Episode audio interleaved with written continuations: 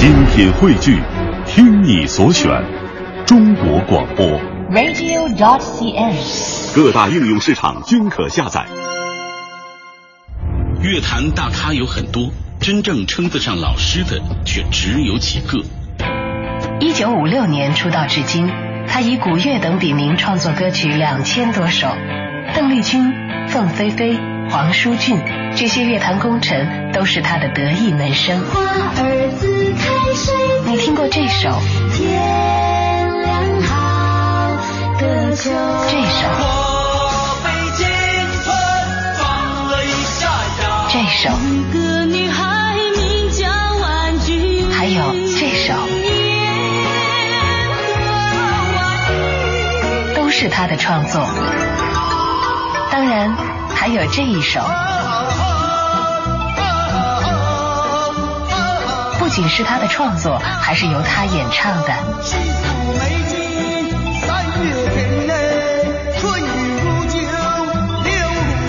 本期李志的不老歌，独家专访年过八旬的台湾音乐人左宏元，聊一张经典电视原声带的诞生史，忆一位歌坛巨星的爱恨情长。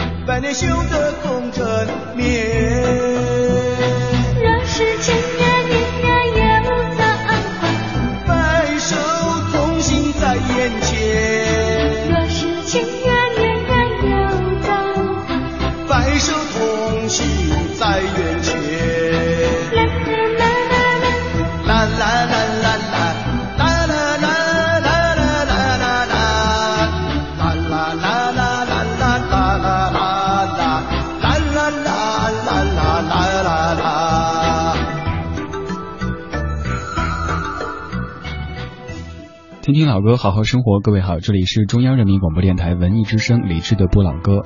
今天节目的开场曲又是这首非常熟悉的《渡情》，这歌在我的节目当中出现频率相当之高，因为我一直都坦诚的跟各位讲，我是这部原声带的脑残粉。而今天真的非常激动的将刚刚这首歌曲的演唱者以及这张原声带的整个的制作人左宏元老师请到了节目当中。左老师您好。小师你好，各位听众大家好。刚刚这首《渡情》，它在内地红的程度，您自己了解吗？我不知道哎，啊，我是试了两年呐、他们告诉我，哇，你就是那个《千年等一回》的作曲的，还有那个杜行的这个写歌的那个和唱歌的。我说对啊，哦，他讲我们我们好喜欢你的歌哈，我们从小唱到大。小志真的能够透过你这个电台里面这么好的节目啊，小志的节目，能够跟全国的乡亲们问声好，很想念大家，很高兴大家唱我的歌。啊左老师现在高寿是八十四了。哦，不能说，我大概是在应该是三二、三三、三四这个几年当中，因为当初到了台湾这个年龄呢、过于太小，又不能当兵，又不能做什么，这个年龄就是还是应该在读书的年龄，所以大概他们报的大一点点。哦哎，网上写的是三零年，对对对这个原因。哎，对，我们在面对这个老一辈音乐人的时候，以前可能最常说的一句尊敬的话语就是“我是听您的作品长大的”，但这次我想说的是，可能我的爸爸妈妈都是听您的作品长大的。哎呀，谢谢，非常感谢。我这两年就准备要退休了，我觉得很光荣。希望最后这两年对祖国的下一代，我们年轻朋友啊，能够做出一个不是传承呐、给他们一点良性的正能量的建议。嗯，正能量。左老师还会很多这种流行语。嗯，有的人问哈，像左宏元老师有好多笔名叫古月，还有很多上官月、司马亮。因为那个时候我是在学校里当大学助教，因为我工作的那个年代呢是一个封建的年代，是农业社会。那个时候的这个长辈的、教授的、老师的印象，假如玩流行歌曲的话，不务正业，不务正业，不三不四，嗯这个不可以。所以我开始就就找了一个字，胡乱的乱乱写，因为我们热爱一个时代的流行歌曲嘛，我就找一个字叫做胡，把胡拆开以后，哎，我说很好啊，古乐，古乐，哎，其实我就是意思就是我爱流行音乐，但是我是乱写的，哎，您给大家透露一下，您用过哪些名字创作歌曲呢？好多，还有上官月、司马亮，还有英文名字？啊，还有查尔斯左，对，啊，大概有几十个，几十个。当时我们写，就像古代的我们老祖宗他们一样的，写东西、写诗、画画、书法、音乐，都是把心中的那一份感情表达出来，嗯，并不是讲我们要去赚钱。对，那个年代做音乐还是一件特别有情怀的事情。，对对，我开始写作的时候，写儿歌的时候，我就开始立个志向，我要为大多数的同胞写歌，为多数人啊，好比说，就是我们国家讲的叫做正能量、健康的。我们玩音乐、玩流行的东西，我们不要伤害到别人，不要伤害到别人的心灵的世界。嗯。哎，您刚说到这个，其实我们现在听的很多老歌，嗯也许现在查资料都查不到和左宏元老师有关系，但其实是您创作的。比如说《蜗牛与黄鹂呃，鸟》，瓜牛黄鹂对，鸟。阿门阿谦一棵葡葡萄萄树，阿来阿来来的干发呀对！哎呀，很开心。还有像一些，比如陈淑桦早期的娃娃的故事，哎有一个娃娃，咿呀咿呀。有一个娃娃，咿呀咿呀，学妈妈说话啦。鸟儿它要飞，叽喳叽叽喳，喊着离开家了。很多很多歌曲，咱们随便列一下，比如说大家熟悉的《千言万语》《风从哪里来》我是一片云》《海韵》你怎么说？美酒加咖啡，人面桃花，啊一系列歌曲，可以说是只要您听音乐，就一定听过左老师创作的歌曲。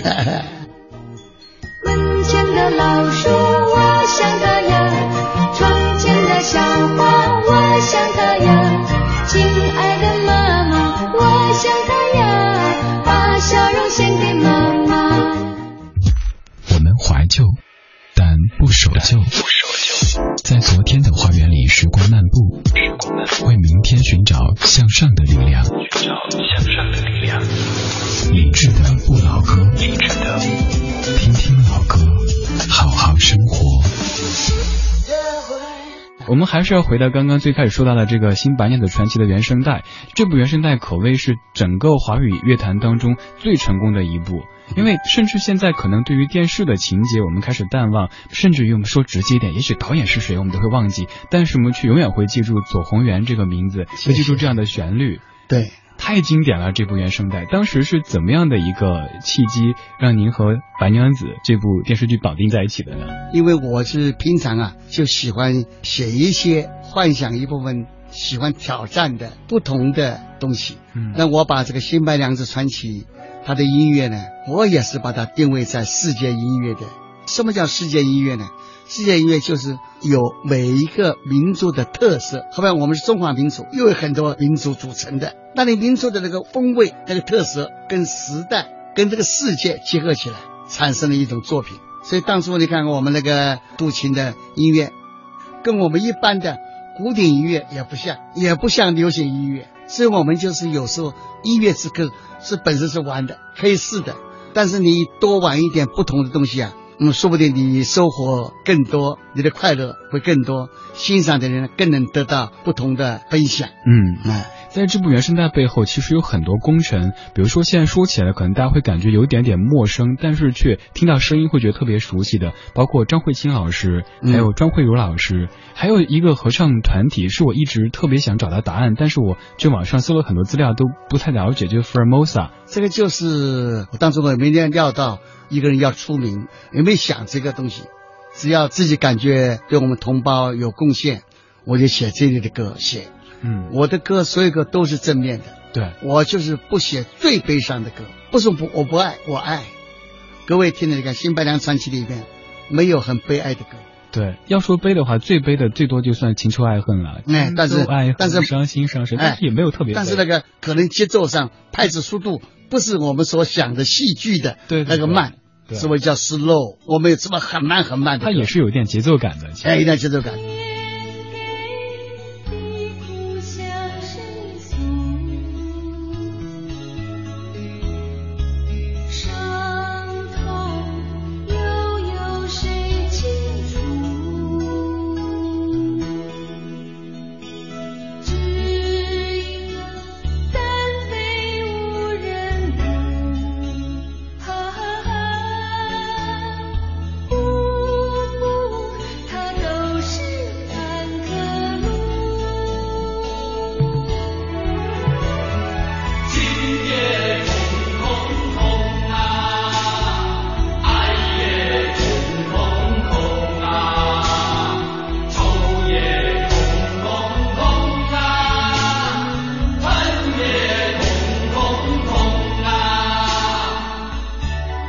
听，就是流行音乐了，但是我把它变动了，包括您小石刚才说那个其他很多幕后的跟我一起合作的，其实都是和声和音 Formosa，Formosa 就是和音的团体，就是我公司的和音的团队。那我告诉他们唱腔要怎么上，本来是一首流行歌，假如我们要跟戏剧结合的话，我们唱腔就要变，那个音乐也要变，这个 arrange 有没有？编曲要变，不然你跟戏曲啊你不能结合。嗯，第二个也不会产生一个 wonderful surprise 的这个一个惊喜。听听老歌，好好生活。在你耳边的是李志的《不老歌》，我是李健。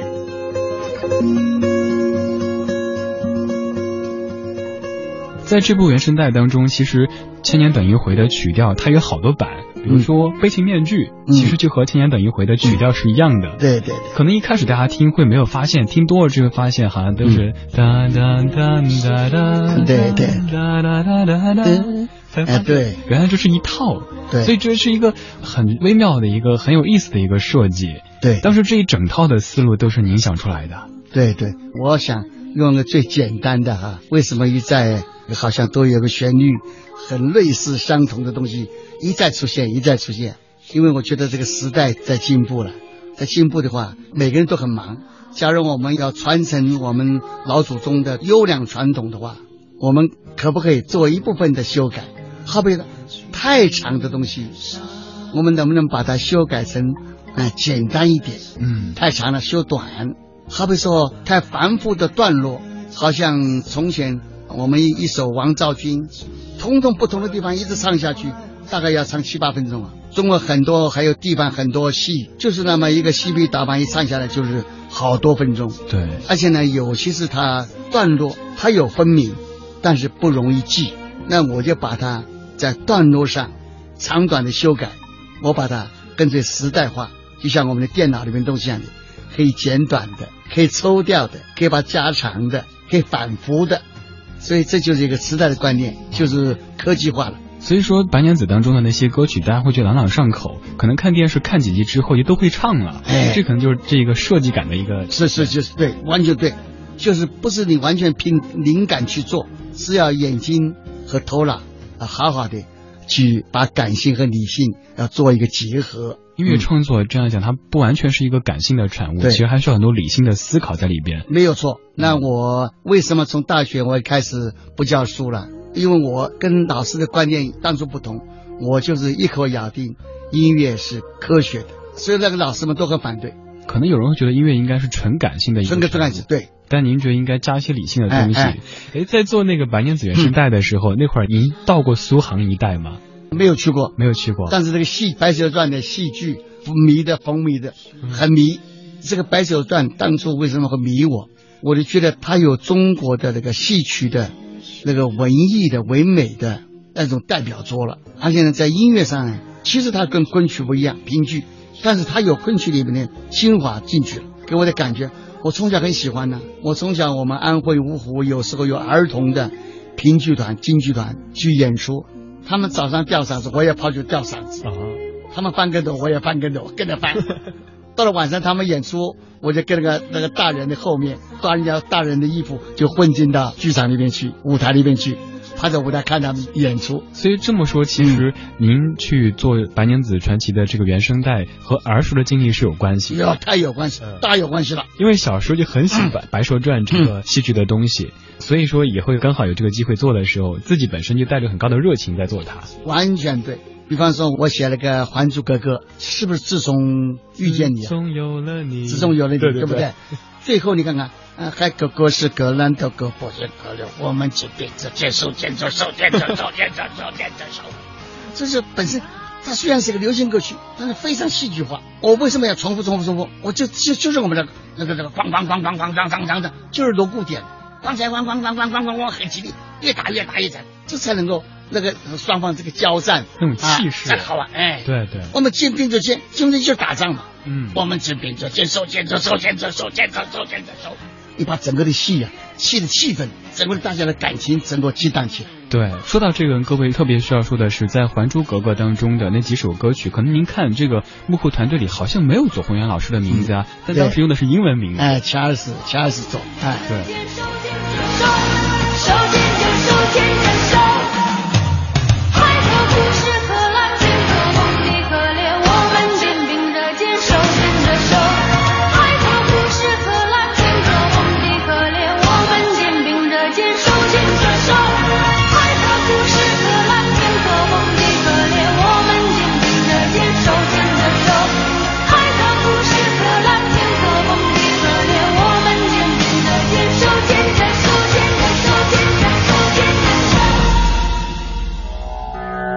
我们怀旧，但不守旧。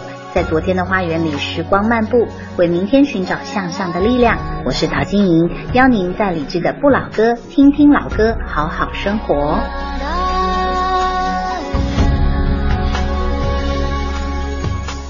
对对我们，在上半小时着重在聊《白娘子传奇》的这个原声带上面，因为这部原声带它太经典，这部电视剧在内地来说大家也太熟悉，我们平时又很难有机会能够听到当事人来讲述当年这些故事。其实我一直在想一个问题，就是当时做那个原声带的时候，比如说唱《渡情》，是您自己对《渡情》那首歌曲很感兴趣呢，还有诶为什么只有那一首您出声，其他的歌你没太多的？我们那个时代哈、幕后的人就永远是幕后，做老师就要老师，不能跑到舞台上去的。虽然是个学声乐，就是声乐，声乐就是舞台，在舞台表现。老师作曲的，学作曲的，就是幕后，嗯幕后英雄不给出来的。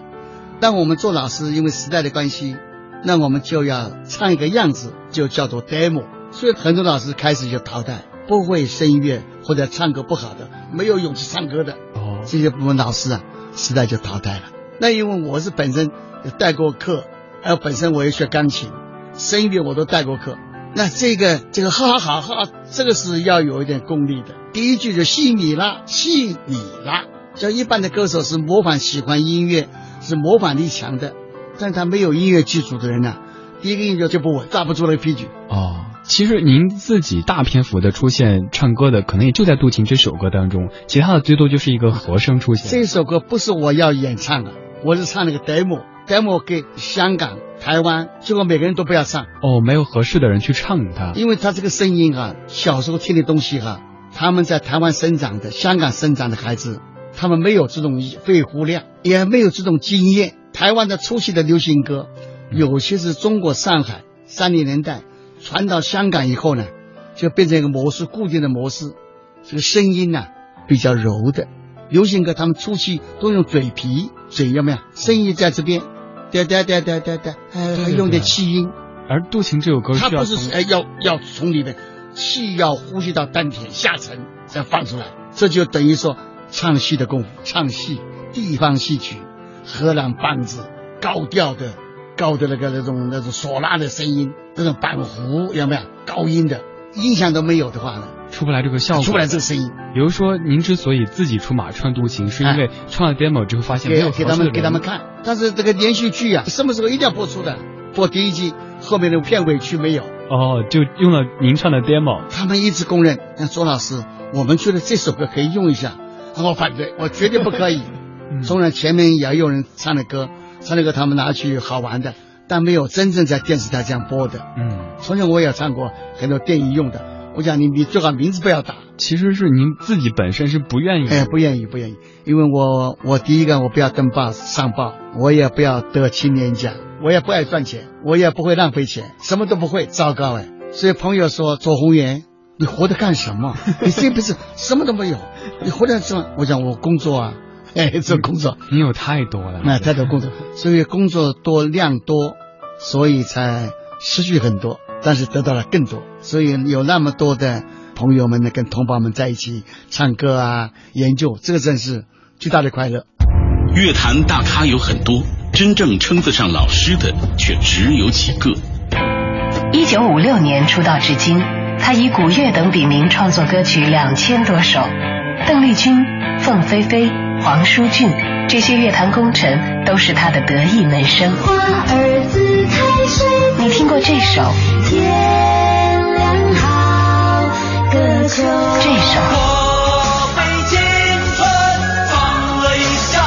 这首，还有这首，都是他的创作。当然，还有这一首，不仅是他的创作，还是由他演唱的。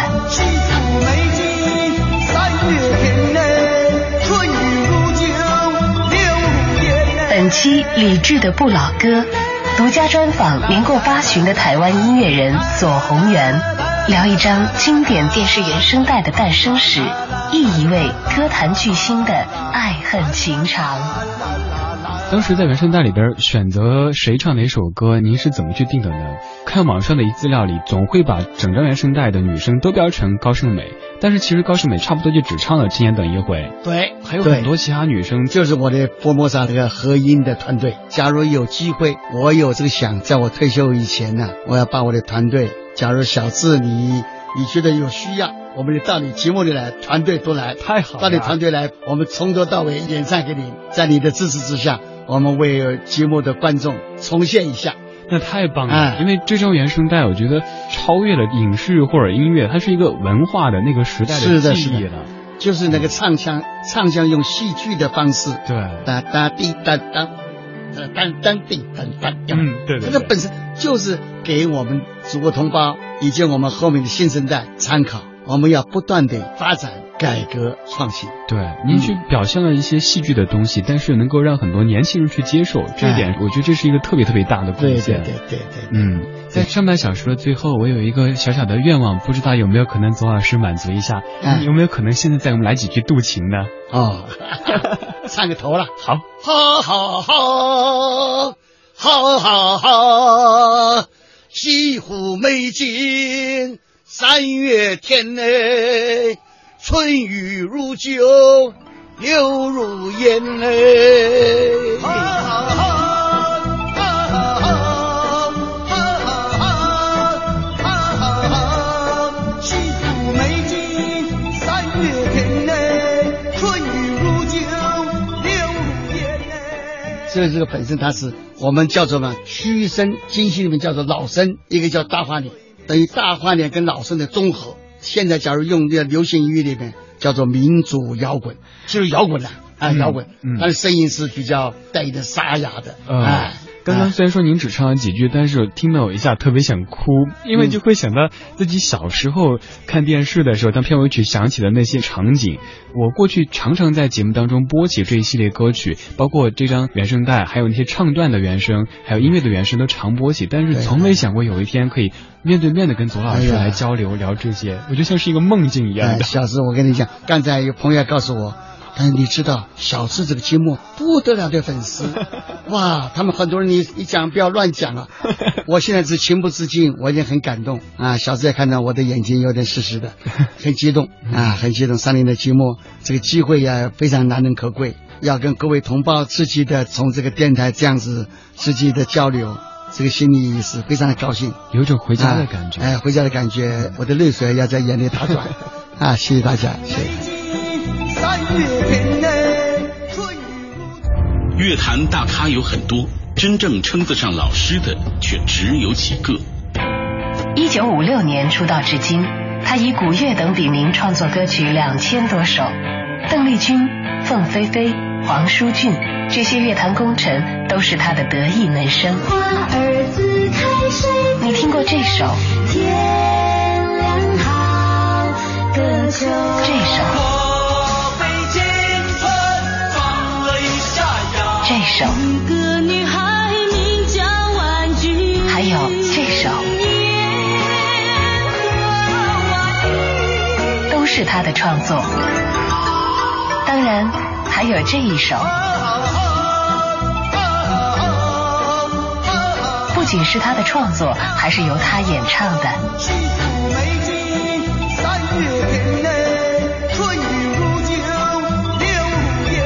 本期李志的不老歌，独家专访年过八旬的台湾音乐人左宏元，聊一张经典电视原声带的诞生史，忆一位歌坛巨星的爱恨情长。半点之后，感谢继续回来，这里是中央人民广播电台文艺之声李志的不老歌。今天节目当中的嘉宾是左宏元老师。上半小时我们侧重在说到《新白娘子传奇》这部电视剧的原声带，而在下半小时我们会侧重说到左老师的一系列的高徒。我们首先要跟左老师说到的这位高徒，他就是可以说所有华人都再熟悉不过的邓丽君。老师，谢谢。今天我们能够在您的节目里边。来把邓丽君的这么一个好女孩、好女儿、好朋友，能够啊再次提起啊，让邓丽君再现，我觉得很开心。邓丽君是多大的时候跟随左老师学习音乐的呢？我想大概十四岁左右，十四岁，嗯，左右。因为她的爸爸跟我是结拜的兄弟，但是我从来不知道他有个女儿，有个女儿叫邓丽君，我不知道。大概那个时候也不叫邓丽君吧，叫邓丽云吧。邓什么云？大概是对对云，哎，一个竹字头，那个均匀的云。家里面就是这个女儿，都是男生，生的都是男生，所以变成他像男孩一样。他也最活泼，他最大的特点就是声音可爱，笑容挂在脸上。嗯，哎，这两个特点。您和邓丽君的父亲是结拜兄弟，但是您不知道有这样的一个小姑娘，她是怎么样？她跟随您去学音乐的？她的爸爸后来告诉我，我讲你女儿怎么会这么可爱？怎么会生出这么可爱的女孩？你每个早晨。家里再穷，都给女儿吃一个鸡蛋。哦，他的意思，他的意思就是非常疼，要有好好的嗓子，鸡蛋是有用的。大概是，他每天天还没有亮，就是有一部老的脚踏车，咯哒哒咯哒咯哒咯哒，就到了要接这个丽君起床了，就邓丽君起床了，要唱歌了。好啊，就做爸爸的，然后咯哒咯哒咯哒，这时候还没天刚刚亮，大家可以几乎可以看到这个脚踏车的那个链子在动，然后爸爸就唱出家乡那个河南的河北，河北，河北，嗯，唱到家乡的歌，邓丽君就跟河跟他一起唱，嗯，然后唱的还没到海边河边呢，爸爸爸爸这是什么歌？他爸爸就告诉他，这是我们家乡老祖宗的歌。可以说，邓丽君音乐上的启蒙老师是她的父亲。她爸爸的舞跳得很好哦，戏剧评剧唱得好的不得了，节奏感非常好。所以呢，当时我奇怪，我就问他爸爸，怎么会这个小女孩她的拍子，她懂音乐吗？她不懂啊，她怎么会这个歌里面她有节拍感？嗯，因为我们这个评剧和中国的戏剧、地方戏剧多有有板有眼，很讲究节奏，哎，就是节奏，就是我们流行音乐讲节拍。奇怪，他唱歌里边节拍分明。嗯，有板有眼，字正腔圆，他没有乱唱的，所以变成这个后期就把整个的当初在三零年代、四零年代所有的人误解了，在外面唱这个时代曲的，就流行曲，嗯，的人称之为靡靡之音的歌女，对，叫歌女。所以上年上海的时候拍一部电影叫《天涯歌女》，嗯，他不是叫《天涯歌手》，没有啊。歌女这两个名字很难听，有点酒家女，对，舞女，这个女这个是一个直接讲出来是一个对人家不尊敬，对对，是当初这个，所以邓丽君开始字正腔圆，有接有拍，有板有眼，这个整个的改正了对歌手的观念，所以开始才有歌手这两个字，也纠正了唱歌的不是高尚的行业，这个推翻了，变成这个行业了。所以那时候台湾的歌手开始出去赚钱，帮助了台湾。帮助了整个家庭的生活，我衷心的谢谢你一番关怀和情谊。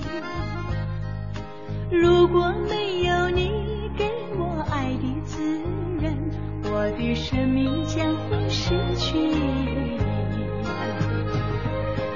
我们在春风里陶醉飘。夏夜里面的星。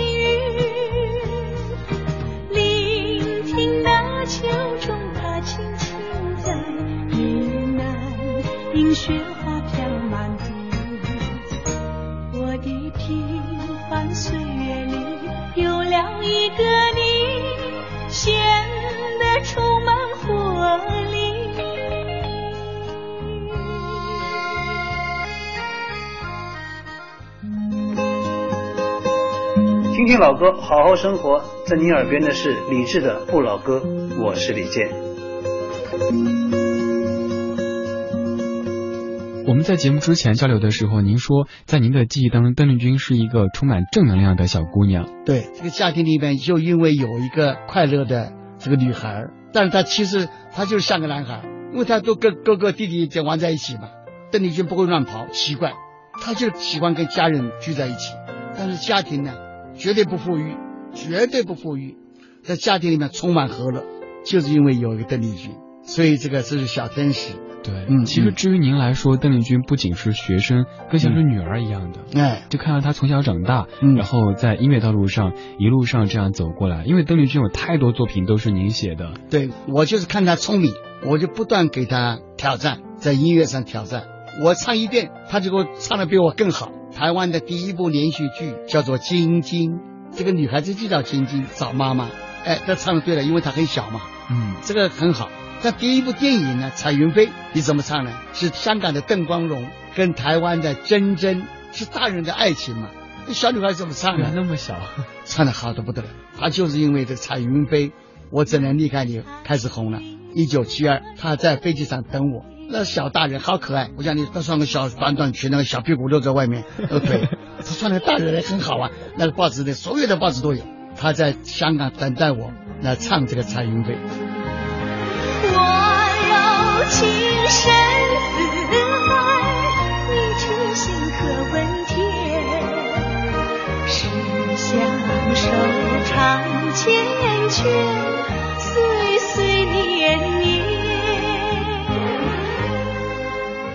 现在想起这些往事，都还嗯真的像昨天一样的历历在目的。对对但是，一晃的邓丽君都已经离开我们好多年了。对对，你看看那个时代，那个小孩子，在那个年代，三零年代、四零年代的那个音乐，那种流行歌曲的风格，然后我给他写海韵，嗯，千言万语，这都是跟一般流行歌曲早期的三零年、四零年完全不一样的。对，你啦，哒啦啦啦，完全另外的味道。哒啦啦，你的哒滴滴哒，胡琴的味道。对，我把胡琴让它世界化，嗯，其实就是胡琴。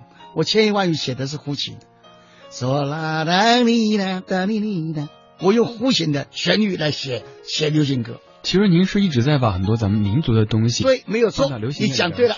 我就是不断的把我们中国东西变成现现代，跟世界结合，嗯，而且这个完全对了。你这样听到了，啊，大完全没有察觉出来的前提底下，就会自然的去接受我很多都是，大多数都是活情啊，美的啷个啷个你，啷啷个你个啷啷，开放的花蕊，你怎么也留？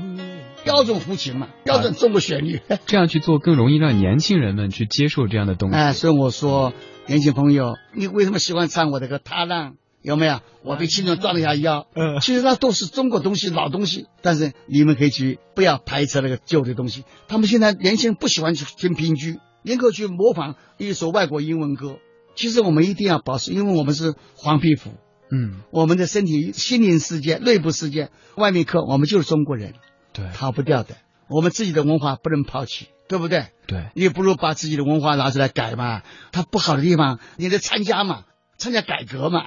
我们一定要有自己文化，万一我们自己民族的文化都没有了，等于我们的这个防线全部失守了嘛。人家大军文化都进来了，我们变成外表是是中国人，其实我们内心世界变成外国人嘛。酒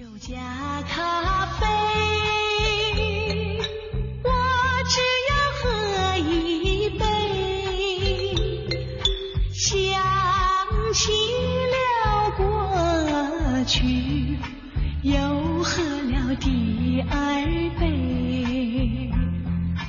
明知道爱情像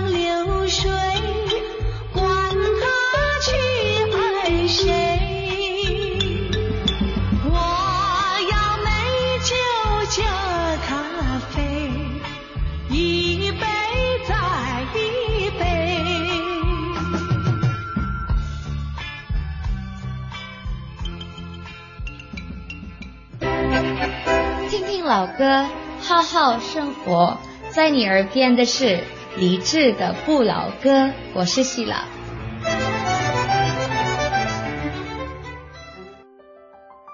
刚才我我给小志说，我到大致胡琴，那是笛子，有一个姑娘，那是笛子，嗯，滴滴滴滴滴滴滴滴滴滴滴滴，这小笛子嘛。对对对，如果之前光听的话，可能只会把这些歌当成流行歌曲来听。但您这么一去解读，发现原来真的都是咱们非常传统的中国。那就是演奏技巧，你听过了，你把它变成歌曲嘛，都没好。那给你用，你不要用脑筋，那个资讯在你脑筋里面，你把它叫出来，马上就用了。但是你因为你排斥它，它就没有储存在这个脑筋里面，对，没有储存嘛，因为你不喜欢它嘛。你喜欢他，他就爱你嘛。所以说，我们听到邓丽君的很多作品都是感觉非常中国的那种古典情怀的，和左老师的一种思路也是有关系的，就是在努力的用流行的方式把咱们中国非常经典的东西给传承下去。对，嗯。所以最近我想再把这一个《新白娘传奇》哈做一个新的改革，再把它让它再进化，准备要拍一部电影，站名叫做《一夜王妃》，就现在年轻人呢，见了面就爱了。就等于当初我拍的电影叫做《就是妞妞的她》，就是她是齐秦唱的。你未曾见过我，你没有见过嘛？我每次见过你，引起你年轻的朋友在一起了，哦，就开翻头又合。所以我讲，我就拍《一夜王妃》，叫做《夜王妃》，把现代跟古代的怎么样结合在一起，见了面就爱上了，一见钟情，一见钟情。嗯。我不用介绍我。年轻的朋友在一起啦，比什么都快乐。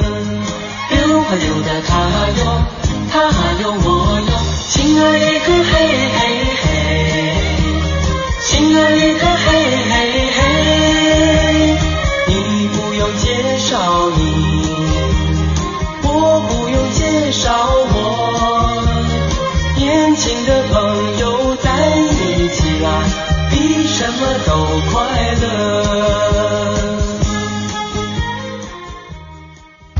乐坛大咖有很多，真正称得上老师的却只有几个。一九五六年出道至今，他以古乐等笔名创作歌曲两千多首。邓丽君、凤飞飞、黄舒骏这些乐坛功臣都是他的得意门生。你听过这首？这首，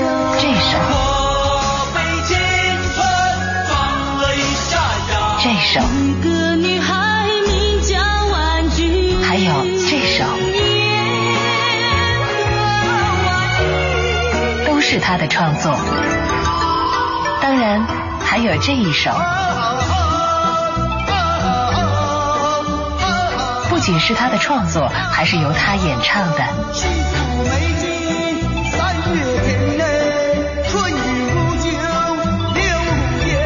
期李志的不老歌，独家专访年过八旬的台湾音乐人左宏元，聊一张经典电视原声带的诞生史，忆一位歌坛巨星的爱恨情长。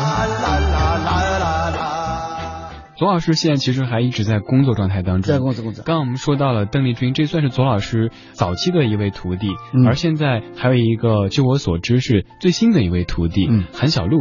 对，那刚才我经过刚才小志说，包括邓丽君以后啊，有姚淑勇、凤飞飞，作家，好比说琼瑶到台湾的，嗯。啊，有我，然后又有一个叫做台湾的叫做侯孝贤啊，现在是等于说戏剧台湾的一个代表人物，对，他就是我一手栽培，我画了一拍拍了三部，林青霞、琼瑶，我一拍拍电影拍九部，这些人才不断起来。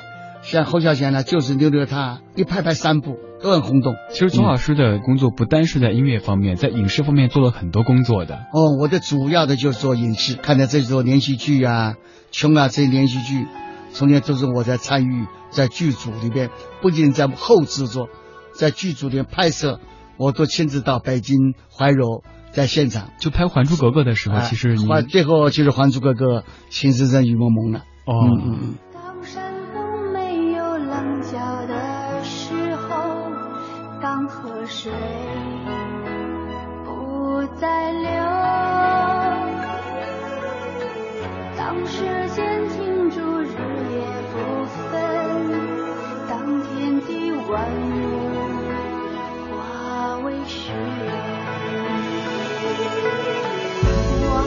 是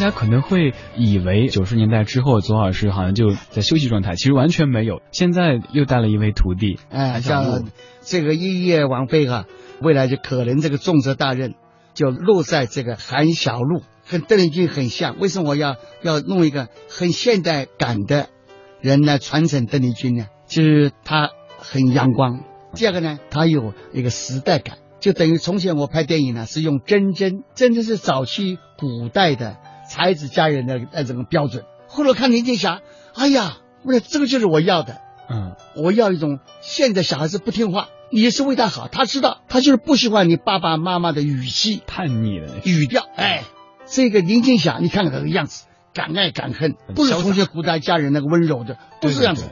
第二个，你看她演东方不败，哇，多么过瘾！那这这这哪是女孩，传统的女人呢？不是，这个小鹿就是这种，就等于说前面邓丽君，她就是另外一个新的，哦，他绝对不是邓丽君，但是有传承的意味了。跟大家聊聊您和这个小鹿认识的故事吧，因为可能大家会听说这个小鹿的老师是左宏元先生的时候，会想好像离得很远的，怎么可能成为小鹿的老师的呢？对我有一次啊，应邀到那个重庆，叫做四面山去参观。参观后，他们就把我送到重庆有个美丽的地方叫璧山，那边有个养护中心，老人养护中心。哎，因为我老人嘛，很好，刚刚好。我一个朋友，我第二个组合作词的一个名人叫庄鲁，啊，庄鲁老师，他写甜蜜蜜，呃，小城故事多。啊，这是大家非常熟悉的旋律莲香人，他对邓丽君很有贡献，嗯，但是他没有亲自教过他，他写歌词嘛，嗯，不像我，我是因为音乐嘛，但我跟庄主的感情是我写儿歌以后第一位写流行歌曲合作的人。嗯，可以说那个时代的很多音乐作品，看到哎张鲁古乐是个固定搭哎，配。风从哪里来，海运呢？啊，对写了很多。后来他第一任太太因为肾脏病死掉，他就娶了一个重庆的美女，也在养护中心休养。所以我要去，那个老天爷大概故意要我两个老人重逢，哎呀，开心的不得了。第二天呢，竟然有一个女孩子啊，跑去跪在庄主桥旁边，师傅不断的给她爱爱，哎，我想说谁呀、他就给我介绍，这是叫韩小璐，非常有孝顺的心，拜他为师。他说你赶快拜，这位就是古月老师左文老师。哦，他马上拜了。当面呢，我们就跟庄主给他写了一首歌，《小鹿最可爱》，把这首歌现场当面就唱了。他常常到老人这地方唱歌跳舞给他们看，我就觉得这个这个孩子好，让他呢也有机会再展露一下他的才华。韩小璐现在可以算是左宏元老师和张鲁老师的关门弟子了。嗯，对对对，只是的，希望大家多多支持他，让他也有机会为国家贡献一份力量。嗯嗯，今天也特别特别感谢左恒元老师，这小时节目过得很快，到了尾声，还有很多很多想跟老师去。以后以后以后再有机会，小志希望你能够批准，能能够跟你在一起，我们再向各位观众再次拥抱啊！谢谢，谢谢左宏在空元老师中啊。